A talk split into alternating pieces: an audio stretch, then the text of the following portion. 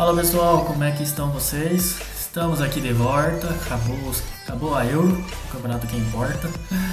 É, então agora estamos de volta aqui para discutir como é que foi tudo, como é que foram as partidas, como é que foi nossa campeona Itália. Que bom que ela não deixou a Inglaterra levar o título para casa.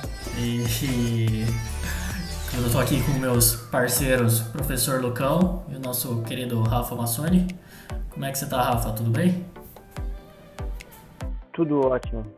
Em parte, né? Porque Portugal perdeu, mas por outro lado estou bem pela parte italiana que me toca. Mas estou maravilhosamente bem. Muito obrigado. É verdade. vou nem citar né, certos episódios anteriores aí que teve gente que ficou cantando tanta bola de que um certo Portugal ia ser campeão e no fim das contas. Não é não, Lucão? Como é que você tá? É, eu tô aí igual o Rafa, né? Eu tô feliz que pelo menos a, a Itália venceu, né? É, eu também, como o Rafa, né, tem a parte italiana, também tem a parte portuguesa. A parte portuguesa fala mais forte, mas não deu mesmo Portugal. Então, né? Aliás, não deu para nenhum dos caras lá do grupo da morte, né? Que no grupo da morte realmente morreram todos, né? É, realmente foi um, um, grupo mortal. Então, então é isso. A gente veio hoje aqui para falar de Euro. É, então acho que a gente podia começar falando sobre a final, né? Que foi o, o grande jogo. É, vou deixar vocês falarem mais, claro, mas eu queria deixar aqui só que eu fiquei feliz que o Southgate não ganhou de novo. E, apesar dele ter tentado mandar uma de Carilli, né? Nossa, eu, eu odiei o que ele fez no jogo, e só que a diferença é que o Carilli tem título, né? O que, que vocês têm a dizer sobre a final, gente? Eu tô com tanta raiva que eu vou deixar o Rafa falar primeiro. Manda ver, Rafa. É, pra mim, a final, eu torcia um pouquinho pra Inglaterra ganhar, porque era na casa dos caras, tinha a parte histórica que eu nunca tinha ganhado, enfim, um pouquinho. Mas depois quando eu comecei a ver o jogo, eu vi que a Itália estava com muito mais vontade, eu falei, ah, já era, a Inglaterra não vai ganhar e a Itália vai passar por cima da Inglaterra. Uma coisa boa que eu tirei do jogo é o Lucas Shaw, o, o lateral esquerdo, como ele tem uma consistência muito boa na lateral, um jogador que sobe e desce, e que ele era muito criticado no Manchester e depois de um tempo foi melhorando. E nessa Euro ele pôde mostrar que ele é um jogador necessário para quando o time joga com essas pontas, com esses laterais que sobem e cruzam na área, sobe e cruzam na área. Então, essa foi a parte boa que eu vi da Inglaterra. Parte ruim da Inglaterra foi os três que entraram. Não critico os três errando o pênalti, que o pênalti é uma coisa muito difícil. A gente sabe que o gol tem 12 metros, só que quando você olha para a cara do gol numa final, não é, é muito difícil bater pênalti. Então, só quem bateu em coisas, em momentos importantes sabe. Porém, é. eu critico que eles entraram muito tarde no jogo. Eles tinham que estar mais aquecidos no jogo, na prorrogação, mais enturmados com o jogo em si, para aí sim bater o pênalti. Porque para mim, jogo, eu jogo futebol, já joguei é, na base, já sei como funciona quando você entra frio dentro do jogo para decidir para bater o pênalti. É muito ruim, você não está no clima do jogo, você está no banco olhando de fora, como se fosse um, um, um torcedor que entrou lá de gaiato, mas enfim. É, então, deixa Itália... eu só te interromper rapidinho, Rafa. Desculpa, Fernando. Que na verdade você já matou uma pergunta que eu ia fazer, se vocês achavam normal mesmo isso, que o, de entrar os caras faltando tipo dois minutos para cobrar pênalti, um bando de molecada. Eu achei também uma coisa de louco. E tenho que concordar com você que eu mudei muito o meu conceito pelo Luke Shaw agora, nessa Eurocopa, principalmente, claro, os últimos jogos. E acho que ele tem que agradecer muito o Alex Telles, né? Que foi assim que ele foi contratado pro United, porque o Shaw tava em baixa, aí ele resolveu, acho que acordou pra vida, resolveu mostrar futebol e o cara engrenou, né? É, então. Eu vou aí também na mesma linha do, do Rafa, né? Cara, parece que a Inglaterra, tipo, não tava querendo realmente jogar. Ainda na prorrogação até parecia que tava querendo levar pros pênaltis de todo jeito. E essa entrada nos últimos dos caras nos últimos minutos é, é diferente, né? Para um jogador de linha é bem diferente pro, do que para um goleiro, por exemplo. Né? Que a gente tem aquele famoso caso do, do Tim Crew, né? entrando no lugar do Silas, eu acho que o, o Southgate avaliou errado, talvez, nessa perspectiva. Talvez ele tivesse sido um pouquinho mais inteligente ter colocado pelo menos no, no início do segundo tempo ali da prorrogação, né? É deixar mais pro final ali complicou os moleques, né? Pra falar bem a verdade. E tem toda essa questão de mentalidade, né? Principalmente a parte psicológica. É, quando você não, não tá ali, não entra focado, concentrado aí, como o Rafa falou, né? A tendência a erro ela é muito maior, né? Isso em qualquer área da tua vida, né? Se você entrar de gaiato lá no meio de uma prova, tipo, se você chega atrasado na prova do vestibular uns 10 minutos depois, você já tá lascado. Você nem entrou focado, você já tá, você tá preocupado porque você chegou atrasado. Exatamente, e foi outra coisa que eu vi também, é, que você me lembrou agora falando, por exemplo, tinha uns caras lá que nem o, por exemplo, o próprio Luke Shaw, ele não cobrou, né? Ele tava bem no jogo. Uns caras ali mais velhos, mais experientes, podiam ter chamado a responsabilidade para eles também, né? Porque, assim, tudo bem, entrou a molecada por um motivo, né? Provavelmente eles estavam treinando, mas eu assisti a transmissão com o nosso querido Galvão Bueno, e lá um dos jornalistas, não sei se é verdade, espero que seja, falou que esses caras estavam treinando pênalti todo dia. A Inglaterra, durante a Copa inteira, eles treinaram pênalti todo dia. Então, tipo, pra que entrar especificamente esses três se tava todo mundo treinando? Imagina que o pessoal tava um pouco mais já calibrado pra coisa, né? Pois é, é uma coisa que quando você treina todo dia, repete o movimento, faz esse movimento, ele fica automático dentro do, do seu repertório motor. Porém, aí tem uma peça fundamental que é como que está a mente do jogador naquele momento. Se ele sabe que se ele foi treinado antes, você vai entrar para fazer isso, tudo bem. Mas no treino, se ele foi treinar só para bater pênalti, sem influência externa, sem o Wembley lotado, lotado, Inglaterra rainha, todo mundo olhando o cara, aquilo que ele treinou não condiz com a realidade do jogo. Então, teoricamente, funciona, mas na prática não adianta de nada, porque a pressão que ele tem é mil, mas mil vezes maior do que dentro de um treino, sabe? Então, até isso pega, até por lado do Donnarumma, o Donnarumma é um bate de um goleiro, o braço gigante, envergadura gigante, até isso influencia. Ele bater pênalti no goleiro que ele está acostumado nariz sempre, ele sabe nariz gigante tem, ele sabe que aquele goleiro que ele está treinando não pega na esquerda, ele vai bater todo na esquerda. Mas no jogo, no dia do jogo, se aquele goleiro que está lá, ele não sabe a, a, o ponto fraco do goleiro, ou se durante o treino eles falaram, ó, oh, o Donnarumma não pula, ele não pega a bola no alto, então bate só no alto, sabe? Então tem todas essas variantes, é uma coisa muito complexa de pensar que você vai treinar bater, bater o pênalti no jogo você vai fazer igual, porque o gramado é diferente, a temperatura do momento do jogo é diferente, então a bola sobe tem uma, varia, uma variação diferente com a temperatura, com o ar, tem tudo isso dentro do jogo, que no treino você não consegue é, colocar 100%. Então, eu não, não recrimino os três que bateram, bateram mal, bateram mal o pênalti, mas a pressão em cima deles foi muito grande e, e o momento errado de colocar dentro do jogo. Colocaria no começo do segundo tempo da prorrogação. Né, então, e agora para deixar o Rafa falar da Itália, que ele ia começar a falar, eu só queria deixar claro aí que, bom, vocês já perceberam que eu tava torcendo pra Itália desde o início. E que torci mais ainda a partir do momento que o Chiellini pega o saca pelo colarinho e fala onde você pensa que você está indo, tentando fazer um gol no final da partida, vem aqui pro chão. Aquilo pra mim, eu falei, pronto, a Itália tem que ganhar esse jogo. Pode falar agora, Rafa. Não, pra mim, a Itália, ela tem um ponto positivo no, dentro do jogo que é não vamos deixar o adversário com a bola. Não vamos deixar o adversário pressionar a gente. Está pressionando? Vamos pegar a bola para a gente. A Itália fez isso praticamente depois que levou o gol até o final da prorrogação, até o último tempo da prorrogação. Teve um momento que a Inglaterra pressionou, teve, mas a porcentagem da Itália com a posse de bola é muito grande perto da Inglaterra. E isso, quando você tem a posse de bola com o estilo de jogo da Itália, que é sempre para frente, vertical, sempre tentando achar o fundo, vai uma hora ou outra sair o gol no erro do zagueiro, vai uma hora sair o gol numa falta, uma, bola parada. Isso é um ponto positivo da Itália. O ponto negativo é que a Itália é a mesma jogada quase, entre aspas, quase sempre. Vai no fundo, bola no meu, no meu jogador do fundo, atrás da linha da zaga ou entre as linhas. E a Inglaterra soube, um, um período de tempo, segurar essa Itália, tanto que foi para prorrogação. Ele soube segurar.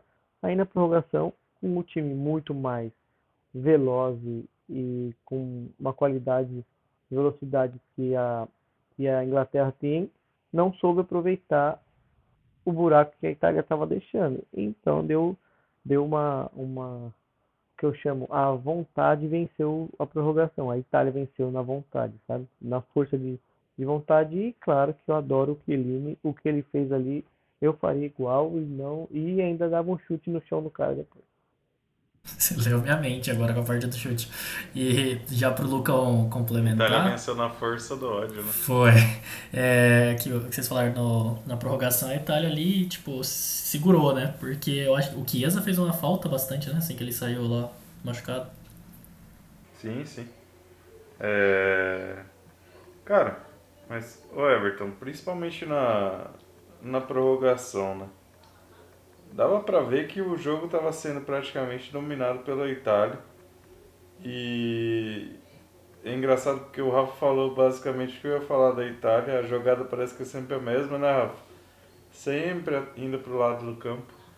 E. Então, cara, a Itália, tipo, é um time que.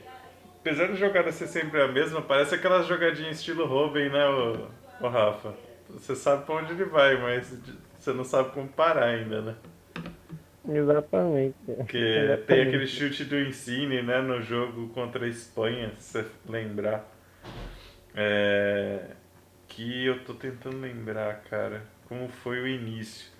Mas, cara, eu lembro que, tipo, foi bola na trave. Aí depois, tipo, teve uma outra jogada também que a Itália pegou e, e foi no travessão. É que eu, eu não lembro muito do lance, da semifinal principalmente, porque eu, como eu tava no carro viajando, né, então você não pode dirigir e, e assistir o jogo ao mesmo tempo, tá? Não façam isso, muito errado, tá? É, então eu não lembro muito dos jogos, do jogo contra a Espanha, mas eu lembro que na, contra a Espanha a Itália foi muito mais efetiva. Apesar de eu ter achado que a hora que a Espanha fez o gol, que a Itália não ia conseguir mais chegar não, e conseguiu, né? Então, realmente o jogo da Itália é muito bem sustentado. Agora, a Inglaterra também pegou uma chave fácil, né?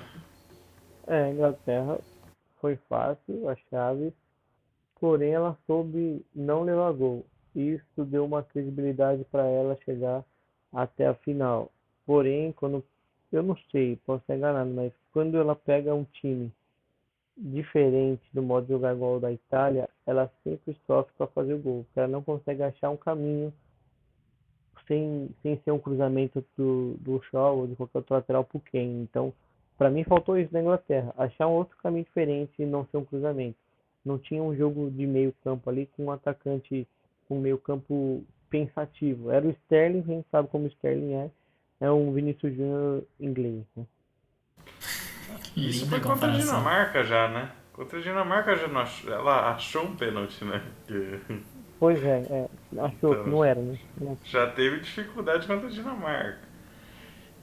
Se bem que a Dinamarca fez uma baita Eurocopa, né? Isso aí a gente não pode falar não, não que... A Dinamarca Olha... tinha, que estar na, tinha que estar na final. Sinceramente, tinha. era a Dinamarca ali. Tinha. E outra, é, o Eric sem sair do time realmente fez a diferença, né? Nossa, pro moral e pro time jogou muito melhor. Exatamente. Eu fico imaginando o time naquele 4-2-3-1 com o Eriksen lá não rendendo muita coisa, né? E a saída dele acho que fez o, o técnico lá da Dinamarca ter uma, uma alternativa tática muito boa, né? É uma coisa que dentro, tirando esse jogo da, da Dinamarca, a Dinamarca foi a que mais teve jogadas que resultaram em gols. Entre, entre as 24, as 24 seleções, ela foi, teve mais jogadas que resultaram em gols. 83% das jogadas dela uh, resultaram em, em gol. Inclusive, o único gol de falta, né? Na Eurocopa foi da Dinamarca, né? De falta, né? Da, da pois é. né? é.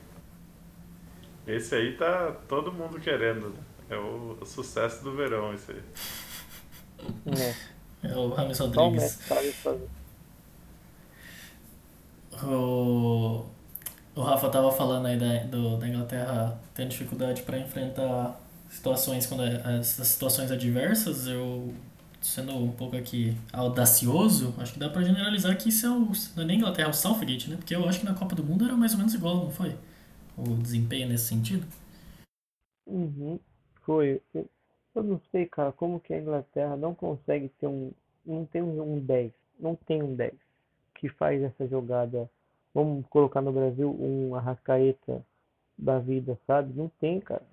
E tem muito jogador bom nesse time, muito jogador bom. São todos, igual eu falei no podcast passado, os 11 são titulares nos seus times na Inglaterra, sabe? Então, não sei, não sei o que acontece com a Inglaterra, ou não sei, não sei, sinceramente. Deve ter um problema ali por trás, não só de técnica, né? Tem alguma coisa psicológica ali, não é possível. É, bom, mas acho que tá bom de é falar. É o pessimismo exacerbado, né? Ali também. É, então, pode ser, né? Uma pressão grande, né? É sempre, ah, essa é a geração, agora vai trazer para casa. é... Pois é, mas eu, só tem um, um parênteses. O uhum. Grealish, o Grealish, quando entrou, o que joga no... O que, joga, o joga o cabelinho. Sim, é. a tiarinha lá. Eu não entendi por que é. ele tava no banco. Mano, o cara, ele é um 10. Só que ele joga mais pela esquerda. Mas ele é um 10, sabe, da Inglaterra se colocarem ele numa posição do meio campo ali para armar a jogada, para não armar a jogada, mas para ser a segundo homem do meio campo, poder pegar mais contato direto com os atacantes, é, é o cara que falta ali no meio, porque fazer, trazer o Sterling para fazer isso e rodar com quem não deu muito certo, sabe? Não teve o resultado esperado, mas eu não sei porque estava no banco. O Sancho também não sei porque estava no banco. Enfim, é, uma, é estranho. Eu não sei dizer. Inglaterra gosta de perder. É, é exatamente isso. Eu não entendi do nada entrando o saco ali. Falei, ué, o Sancho não joga? E o Grealish também no, no banco? Não, não tava entendendo o que tava acontecendo. É, então, e. É, cara, que dinâmica que ele pensou em fazer com o Saka. Vou apostar no contra-ataque, mais do que já estava apostando, né? Porque a gente já estava vendo que não estava dando certo. Né? É, tava esperando então, né? Tomar. Não é possível. Porque, é. como você falou, Grealish, aí tinha Sancho, tinha Rashford, tinha. Cara, se duvidar tinha até mais, é porque a gente não olhou tudo. Eu não lembro do Phil Foden ter entrado. Entrou? Nesse jogo não. Olha lá.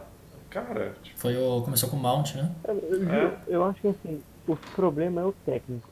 Sinceramente, acho que o problema é o técnico, porque jogador não falta. É o técnico, né? Não, claramente, claramente. Claramente mesmo. É aquela persistência em ter que ter um técnico inglês ali e ele é o cara que topou. Que os outros projetos preferem ficar nos clubes, né? Pois é, cara, pois é. Pra mim, assim, o técnico também, né? devia. O técnico devia poder estar tá em dois. Ele podia, ele podia estar tá em um time e na seleção. Antigamente eu acho que podia, não lembro. Eu posso falar uma besteira. Ele podia, podia. Só que isso podia, né? Só que nesse Mas caso, pode, ele ficar. Até pode, né? Então, eu não sei qual é o motivo do cara estar na seleção. Ele não treina ninguém durante o tempo que não tem Copa, não tem campeonato. Ele não treina ninguém. Onde, em que lugar que ele vai ganhar horas de treino para ser um técnico da seleção, sabe? Porque o técnico da seleção tem que estar treinando, tem que estar ativo, mas enquanto não tem jogo da seleção, ele faz o quê? Fica assistindo jogo na televisão? Que ele, quem que ele treina, sabe? Quem, o que, que ele faz para ganhar conhecimento? Eu, eu para mim isso já é um pouco errado, sabe? Porque ele não ele não tem uma experiência com, com jogadores no dia a dia, só quando está treinando o time, treinando a seleção. E depois ele, quando treina a seleção, é um mês de, de campeonato e depois ele faz mais o quê? Entendeu? Para mim falta isso no treinador de seleção, falta ele estar em contato diariamente com jogadores, com jogos, com jogos importantes, não dia a dia, com jogadores treinando para só treinar, sabe? Enfim. Não, faz todo sentido isso aí que você tá falando, Rafa. E agora, enquanto você tava falando, pensando aqui, que é algo que eu imagino vai acontecer no futuro, sabe quem vai ser o próximo? E aí, pelo menos já tá treinando? O Gerard. Anota aí, daqui a uns anos. Seu próximo técnico de seleção inglesa. O Gerard? É, pode anotar. Você tá, você tá louco. Tá maluco. Ué, quem que vai pôr? É um du...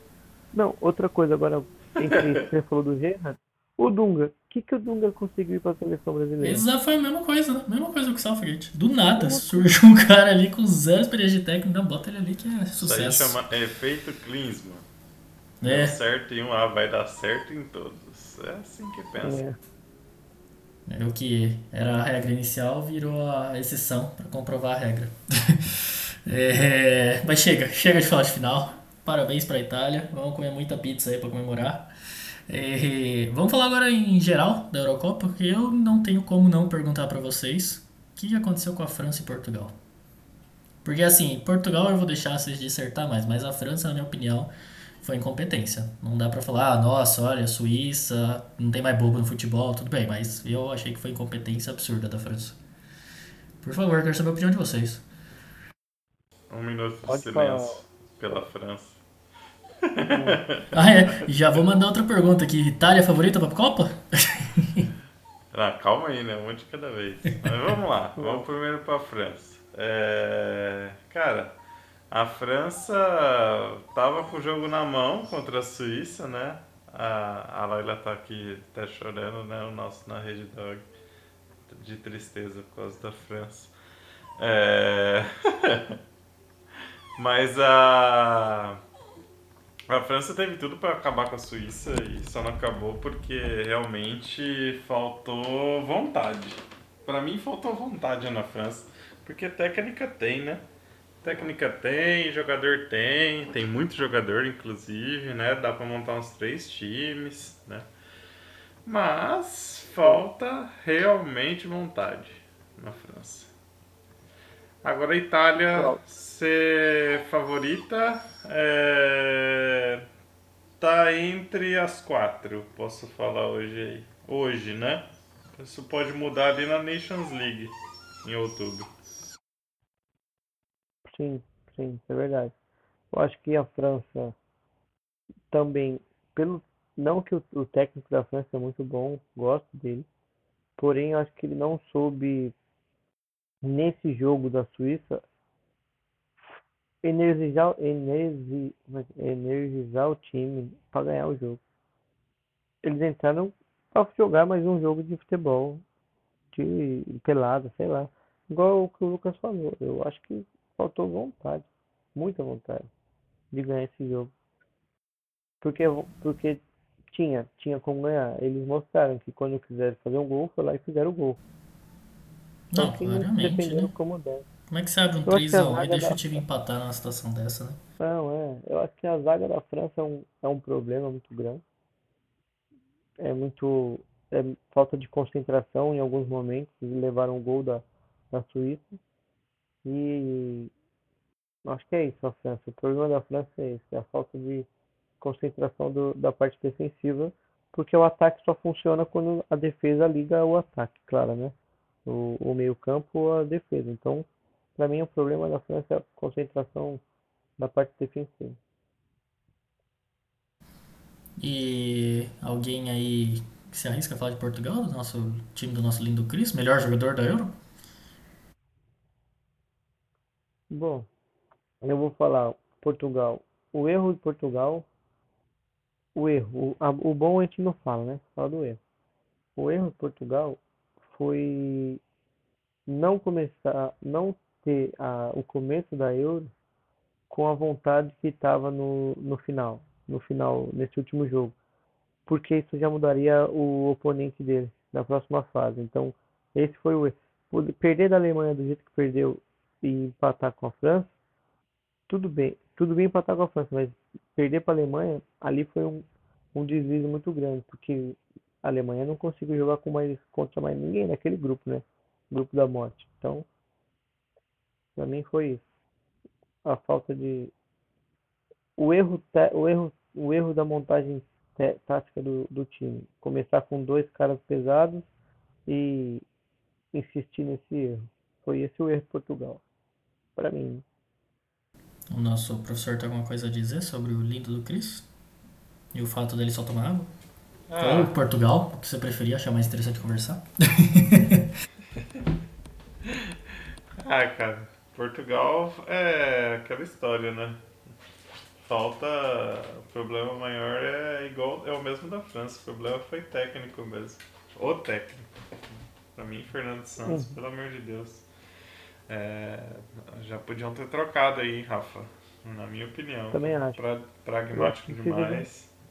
De, é isso que eu ia falar, precisa de um treinador mais ousado para Portugal. Porque jogador. igual a França. Jogador bom tem, cara. Jogador bom tem. Sim, sim.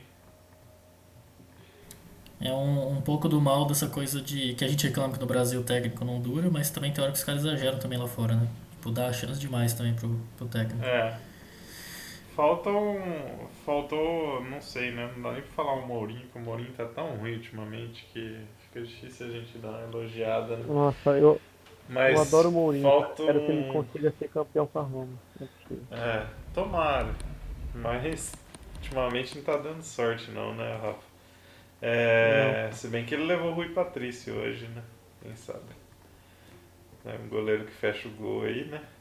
Pode dar uma ajudinha, né? Agora, tem muito técnico português bom, né? Daí é a questão de Portugal ser um pouco mais. sair um pouco da velha guarda e tentar assumir um pouco essa vanguarda. Sim, essa, técnico... essa vanguarda que eles têm, né? De novos técnicos. É, pra mim, o técnico do Porto, o Sérgio Conceição, seria Nossa, ideal para treinar ótimo. Portugal. Ideal. Porque o cara é duro dentro do vestiário. Eu escutei aqui do amigo meu que já, já trabalhou no Porto ele falou, cara, o Sérgio Conceição pode ser o Papa na frente dele. Se o Papa estiver errado, ele vai falar que o Papa está errado. Você está errado, sabe? Você tem dentro do vestiário, falou que o cara mandava em qualquer um dentro do vestiário, manda em qualquer um dentro do vestiário. Então, para mim, o jogo primeiro começa no vestiário. Qualquer jogo de futebol começa no vestiário, entre a união do time. Depois, o que o treinador consegue passar para o time dentro do, dentro do vestiário e aí levar para fazer dentro do campo fazer a teoria na prática do campo. O treinador tem esses três, gestão de equipe, gestão de, de técnica e tática, para fazer dentro do, dentro do que ele tem no plantel uma melhor, um melhor esquema e na hora da prática saber gerenciar os problemas que vão aparecer com soluções dentro usando o banco ou usando os jogadores dentro de campo. Um treinador completo que tem esses três é, é um treinador que pode treinar qualquer time, até um time ruim de Vaz até o melhor time do mundo, que ele vai conseguir tirar alguma coisa, sabe? Então, eu, o Portugal não tem isso, o treinador de Portugal não tem isso. Será que para 2023 talvez, né, eles troquem de técnico e chamam o Adenor? Fica chamar o técnico do Palmeiras, mas serve o Adenor. Nossa, ah, não sei. O técnico do Palmeiras tem que o técnico do Palmeiras tem que ganhar mais Libertadores. Né? mais umas duas Libertadores pra talvez considerar. Podia botar o Abel Ferreira na seleção, né? Vamos ver se vai. oh... Pode falar, Rafa. Eu acho assim, vamos fazer um teste um, um dia de colocar só torcedor para gerenciar a seleção.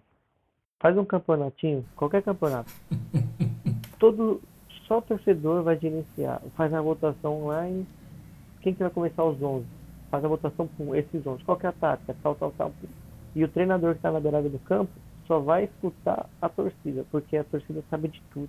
A gente sabe de tudo. O treinador sabe nada. Eu vou ter que concordar com você, Rafa. Eu acho que foi muito preciso isso daí que você falou.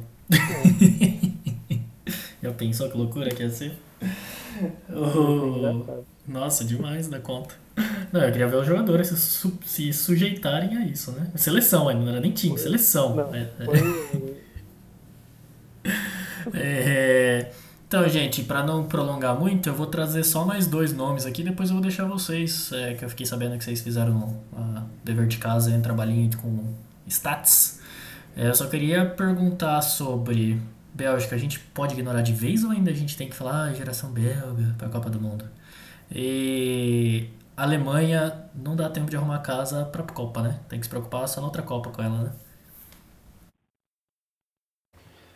A Bélgica acho que acabou, né? Mesmo com o Martinez não tem muito mais agora. É, é, recolher os caquinhos e ver o máximo que consegue chegar na Copa. E a Alemanha, o Hansi Flick, ele gosta de fazer trabalho milagroso, né? Fez um com o Bayern aí em pouco tempo, conseguiu ganhar a Champions. Mas, como o Rafa falou, né? Na questão de técnico de seleção é diferente, o tempo é muito curto esse um ano às vezes se reflete para ele ali em quatro meses, talvez até menos de trabalho. Então esse um ano e meio, né, que a gente pode falar assim, né? É, vai ser quatro meses, a seis meses talvez, menos até que isso, de trabalho. Então não dá, acho, para fazer muita modificação não. É, vai ter que trabalhar em cima da base que o LoL deve ter dado, né? Que não é muito boa e. É, boa sorte na Copa, né? é, pra mim a Bélgica ainda é uma seleção boa, não é uma, não tá entre as cinco melhores seleções do mundo, sem dúvida nenhuma. Porém já perdeu aquele encanto que tinha na Copa. Se ela tivesse ido mais longe, a gente já tá falando, putz, geração belga, putz, que legal, putz, que maravilha. Mas você viu que já na fase, no grupo lá já perdeu um pouco o encanto do que tinha na Copa, né? Então, ainda continuo achando ela uma das cinco, porém, esperar o que, o que vem por aí, como é que vai ser a montagem do, do time, se vão continuar do jeito que tá, enfim. A Alemanha, para mim, de novo, para mim, é a seleção ou vai muito bem ou vai muito mal. A gente viu que ela foi muito mal por conta de utilizar a mesma estratégia, de utilizar a mesma coisa que vinha dando errado. Então, aí teve um, um, um, lampejo de seleção maravilhosa no 4x2 Portugal. Todo mundo falando que era russo, voltou, a Alemanha voltou, e você viu que não voltou porcaria nenhuma. Né? Então, para mim, tem que mudar o técnico, mudar, mudar um pouco a tática, mudar os jogadores em si que já estão meio que acostumados com o que é o Alemanha. Tem que dar um chacoalhão e ou muda o time inteiro, claro, mantendo as peças chaves, ou vai continuar perdendo vai continuar mostrando um mau resultado. Para mim, a Alemanha é isso. Tá aí. É... Também é, compartilho com a opinião de vocês. Acho que a Bélgica eu torço. No começo até que queria ver essa geração aí longe. É, torço para agora não dar certo, porque eu acho que eles vão entrar pro livro dos recordes. Se é a seleção que nunca ganhou nada e ficou trocentos anos como primeiro no ranking da FIFA. É...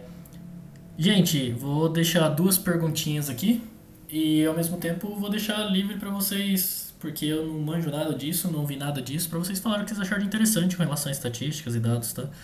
É, minhas perguntinhas, algum jogador específico assim que vocês não davam nada ou não esperavam nada e na Eurocopa vocês olharam e falaram, olha, gostei de ver esse aqui. E o inverso? Alguns falaram, mas esse aqui vai arregaçar. E o cara não fez nada? Vou deixar o Rafa falar primeiro essa daí, pra ver se a gente concorda nos jogadores. Para mim, o jogador que foi uma revelação, mais do que eu já, já gostava dele, igual eu falei, o Luke Shaw para mim foi uma revelação na parte de, poxa, o cara sabe jogar futebol. Isso foi uma revelação para mim. Um parênteses de revelação. O que menos me agradou jogando, é que tem vários, né, que menos agradou jogando, tem vários que foi uma merda. Mas o Morata, pra mim, continua sendo o pior jogador, né? Ah, mas eu acho que ele não surpreende, né? Ele fez o que era esperado. é. mas eu não sei, eu, é que é, pra mim essa Euro dentro do, do, do jogo, o Chiesa foi uma revelação. Ele já era bom jogando, você sabe que o cara é bom.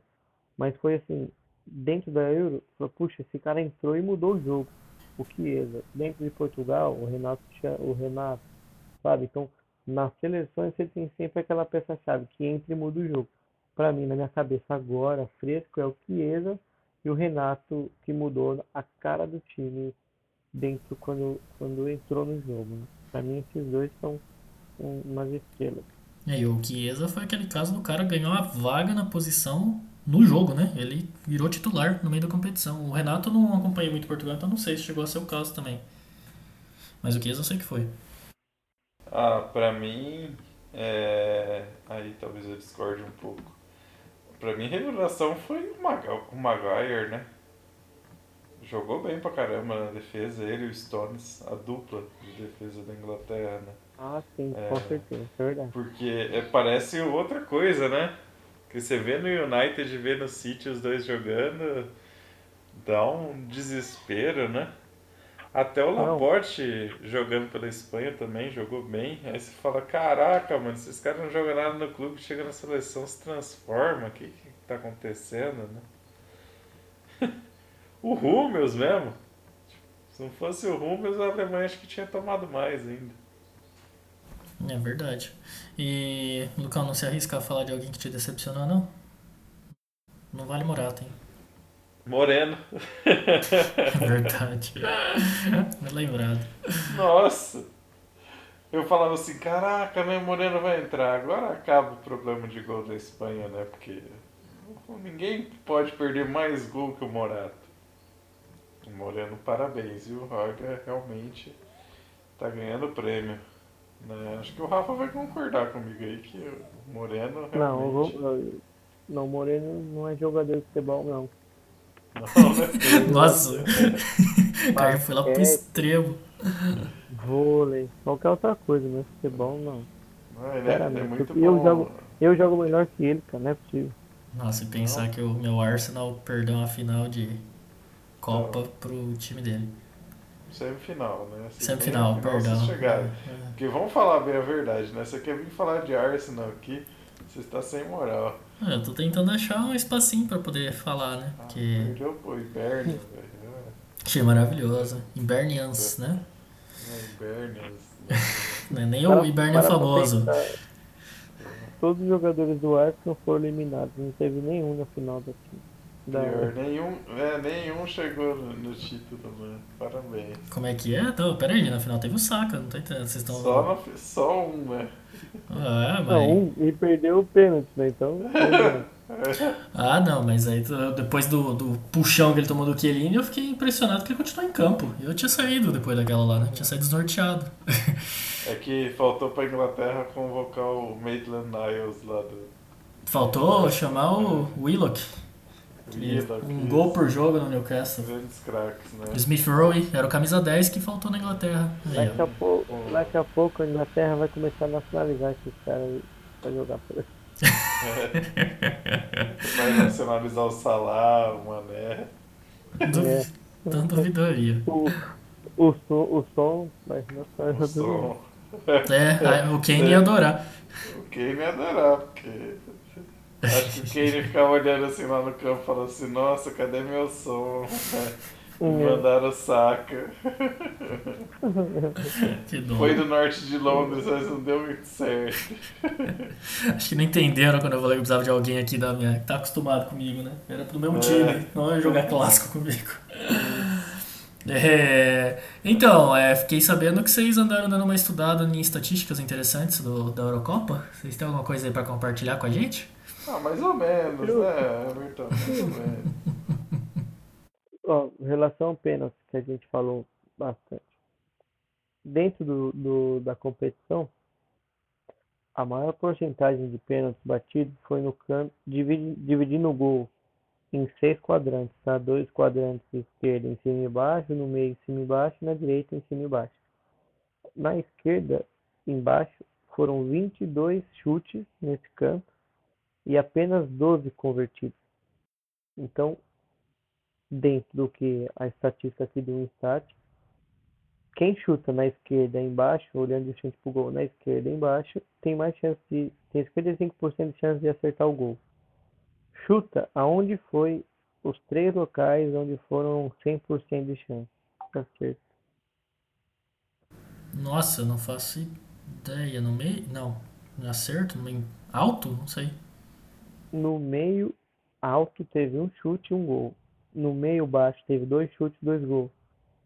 Esse quadrante é onde a maioria, agora tem o terceiro, que é, onde, é um quadrante aonde no, no manual do batedor de pênalti, se você bater ali o goleiro não pega. É canto direito alto, seis chutes, seis gols.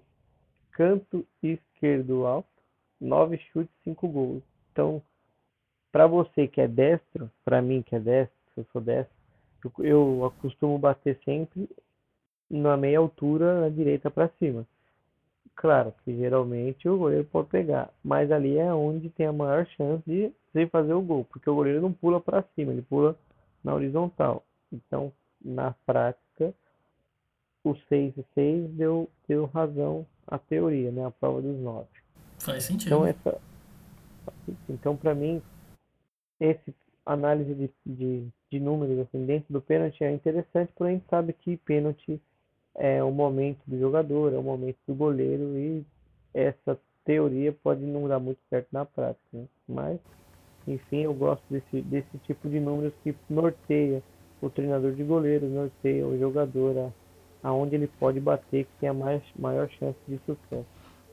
É, eu tenho uma pergunta pro Rafa agora. Tenho uma pergunta pro Rafa. Olha a pergunta do internauta aí. Diga. Rafa, canhoto sabe bater pênalti? Cara, canhoto não sabe bater pênalti. da onde surgiu isso? Sabe por quê?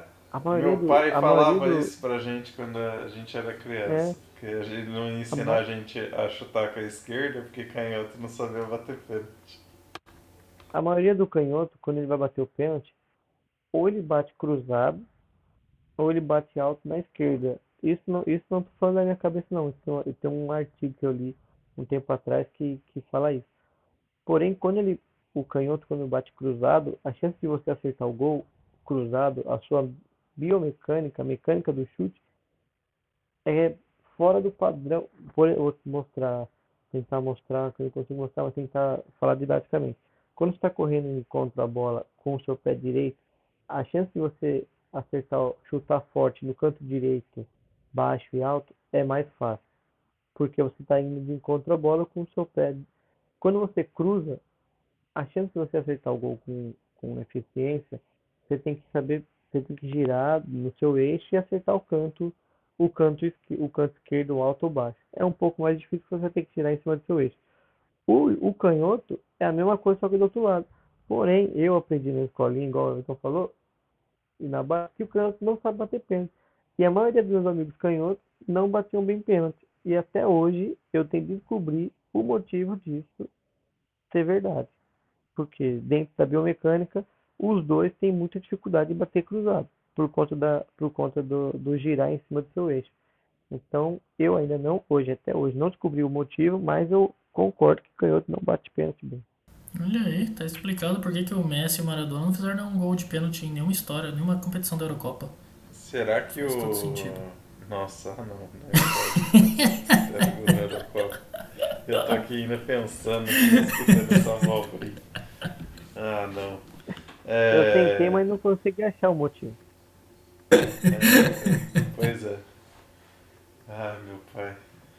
Não, mas assim, será que às vezes não é até uma falta de confiança do cara? Pode ser um fator psicológico também, né, Rafa? A gente pensa que não, mas às vezes, né, de- dessa, esse estigma, né, que carrega, Ah, aí é. acaba influenciando, né?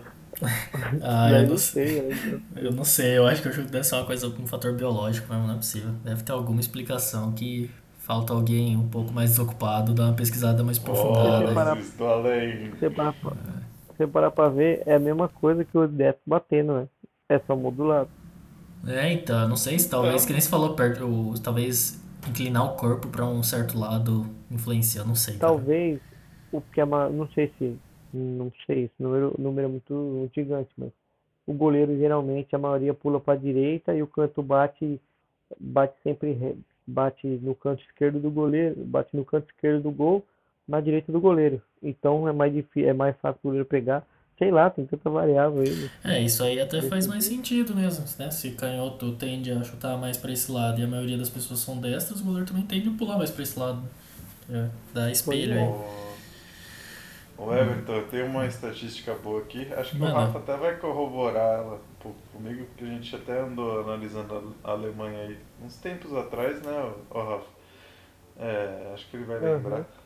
É, a Alemanha ela tinha uma tem, né? Tinha e continua tendo uma tendência a precisar de muitos passes para marcar o gol. Isso é uma tendência que acontecia em 2014, em 2018 ela amplificou essa tendência e pelo visto na Eurocopa isso não mudou com o Joaquim Low de jeito nenhum, porque ela foi a seleção que mais precisou né, de passes para chegar né, numa situação de gol. 16 em média 16 passes para chegar. Mas o, o Lucas, me explica melhor o que é precisar de mais passes para chegar numa situação de gol. Eu não, não consegui visualizar direito isso. Como é que funciona? Por exemplo, ah, vamos lá. É, a- eles vão ficar tocando a bola, tocando a bola, tocando a bola até surgir algum espaço. Entendeu? Essa é a diferença da Alemanha. Em vez de ter um jogo um pouco mais direto. Ah, tá. Ah, mas. Nossa, que Tipo complexo. uma, tipo uma, uma República Tcheca ali, por exemplo, que a República Tcheca ela precisou de 1.20 passes. Então, tipo, era assim, era praticamente um lançamento para chegar no gol. Entendi. Então, na verdade, para fazer esse levantamento, você faz de trás para frente. Você espera sair o gol e para ver quantos passes tiveram antes. Isso, Ah, tá. Eu exatamente. achei que era o oposto. voltar tudo, é. Mas aí lance, então, tiver, antes contratasse o Luiz Henrique, então, para a seleção da Alemanha, porque passe É. a Espanha tem de sobra. É, então, a a Espanha foi a terceira, né, nesse índice, 13.3. Quem foi A seu? Bélgica, 15.4, Nossa. foi a segunda colocada. né. Então, aí vou colocar entre as seleções que estavam na final, né? A Itália precisava de 10.3, nona colocada no ranking. E a Inglaterra, 9.7, foi a décima colocada no mesmo ranking. É, Mas nenhuma delas supera a República Tcheca ali, 1.20. Foi a seleção mais... Mas vai Que saber menos- quantos que gols menos- fazer pro Gateca. Fez um gol, aí esse gol foi de lançamento. Foi uma sobra um, do, do escanteio, né? Sobrou, É, chutou então. gol, pronto.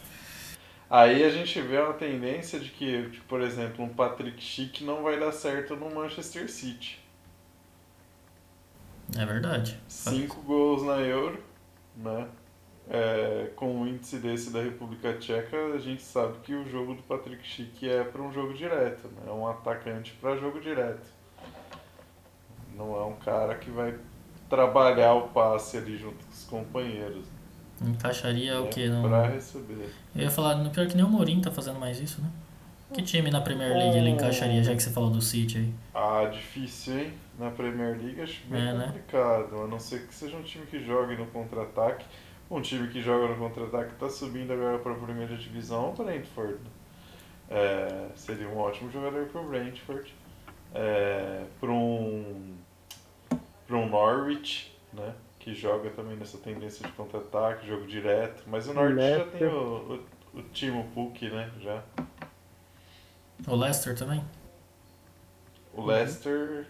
O Leicester é, né, Rafa? O Leicester é um time, é um time mais de, de contra-ataque, né? É, também. O Leicester, o- esses times de.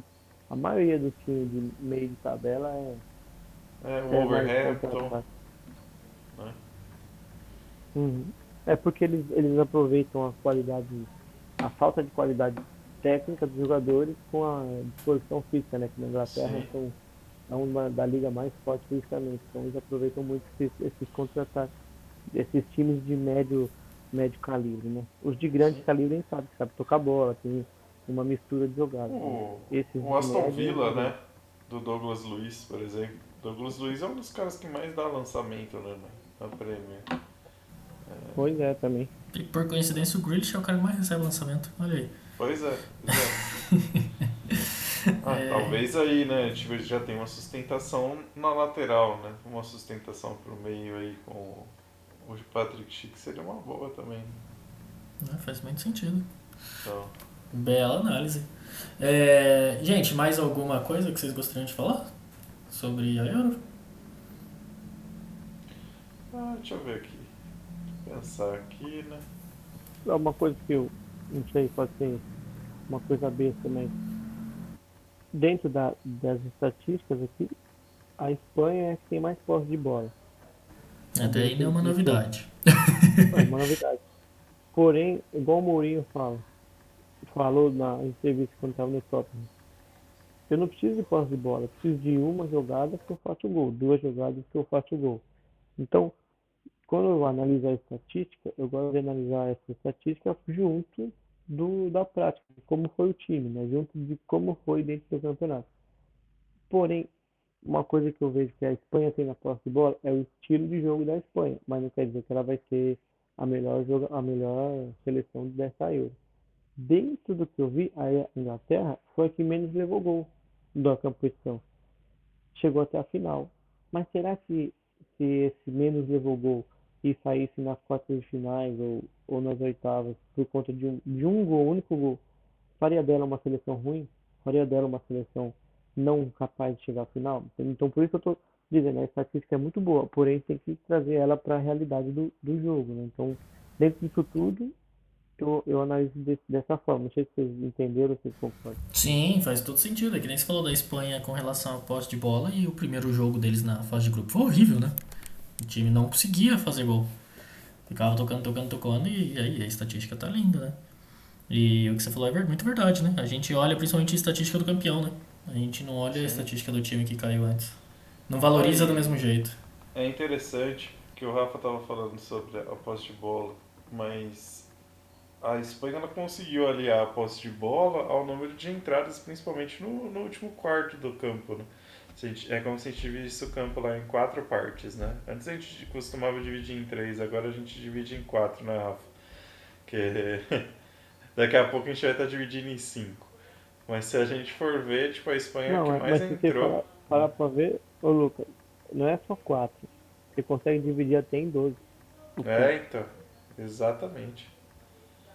E a Espanha é o que tem é a que tem mais entradas no, no quarto final. É a que tem mais entradas também, tipo, no dentro da área. Né? É, isso faz uma diferença, mas o que a Espanha precisa, principalmente, é um atacante bom.